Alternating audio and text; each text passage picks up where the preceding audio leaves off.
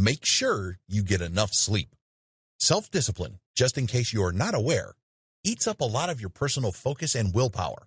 According to researchers, it turns out that we only have a certain amount of willpower available to us every single day. It's not like we have this unlimited reservoir of willpower that we just need to tap. That doesn't exist.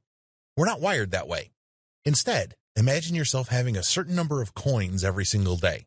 Anything that requires attention, analysis, focus, or any kind of critical or deep thinking burns quite a bit of willpower.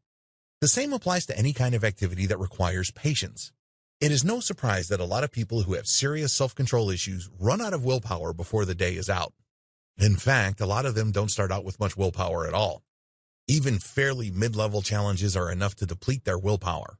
So, what happens to them? Well, they're unable to resist temptation for the rest of the day.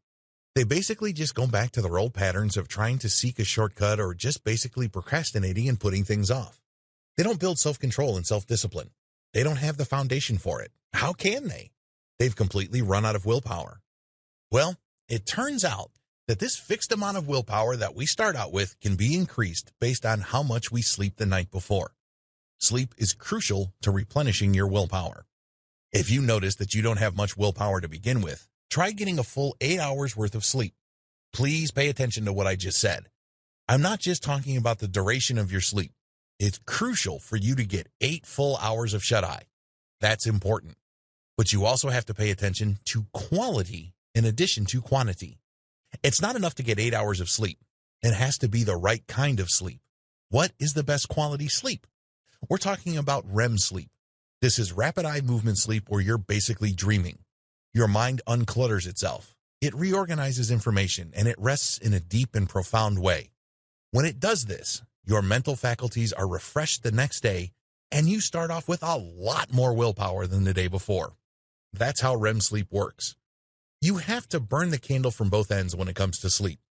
Not only do you have to make sure that you sleep long enough, but it also has to be deep, restful, meaningful sleep. When you do this, you increase the amount of willpower you have, and your mood is able to withstand a lot more punishment. You are able to focus for much longer, exercise better judgment, and improve your choices overall. These conclusions were inferred from a study published in October 2011 in the Academy of Management Journal. Two groups were studied in terms of sleep deprivation, and the study highlights the fact that those study participants who had less sleep had showed signs of decreased self-control. They also tended to be more hostile. Step-by-step guide to increasing your sleep quality and quantity. Step number one, keep a regular sleep schedule. Make sure that regardless of whatever else is going on in your life, you stick to a fixed schedule for sleep. You owe yourself eight hours every single night. Stick to that schedule. If you find yourself waking up in the middle of the night, stay in your bed. Resist the temptation to get up, grab a glass of water, or check your email. The moment you're exposed to light, chances are your sleep patterns will be disrupted and you're going to have a tough time going back to sleep. If you find yourself waking up in bed, stay in bed. Step number two, make it a point to lay down and get up at the same time every single day. At first, it's going to be tough for you to stick to this schedule, but eventually you will get used to it. Step number three, adopt a pre and post sleep ritual. Believe it or not, the things that you choose to do before and after you sleep play a big role in both duration and quality of your sleep.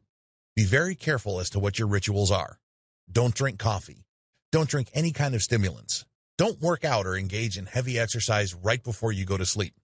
Manage your time very carefully. Pay close attention to what you choose to do before and after your sleep. Take notes.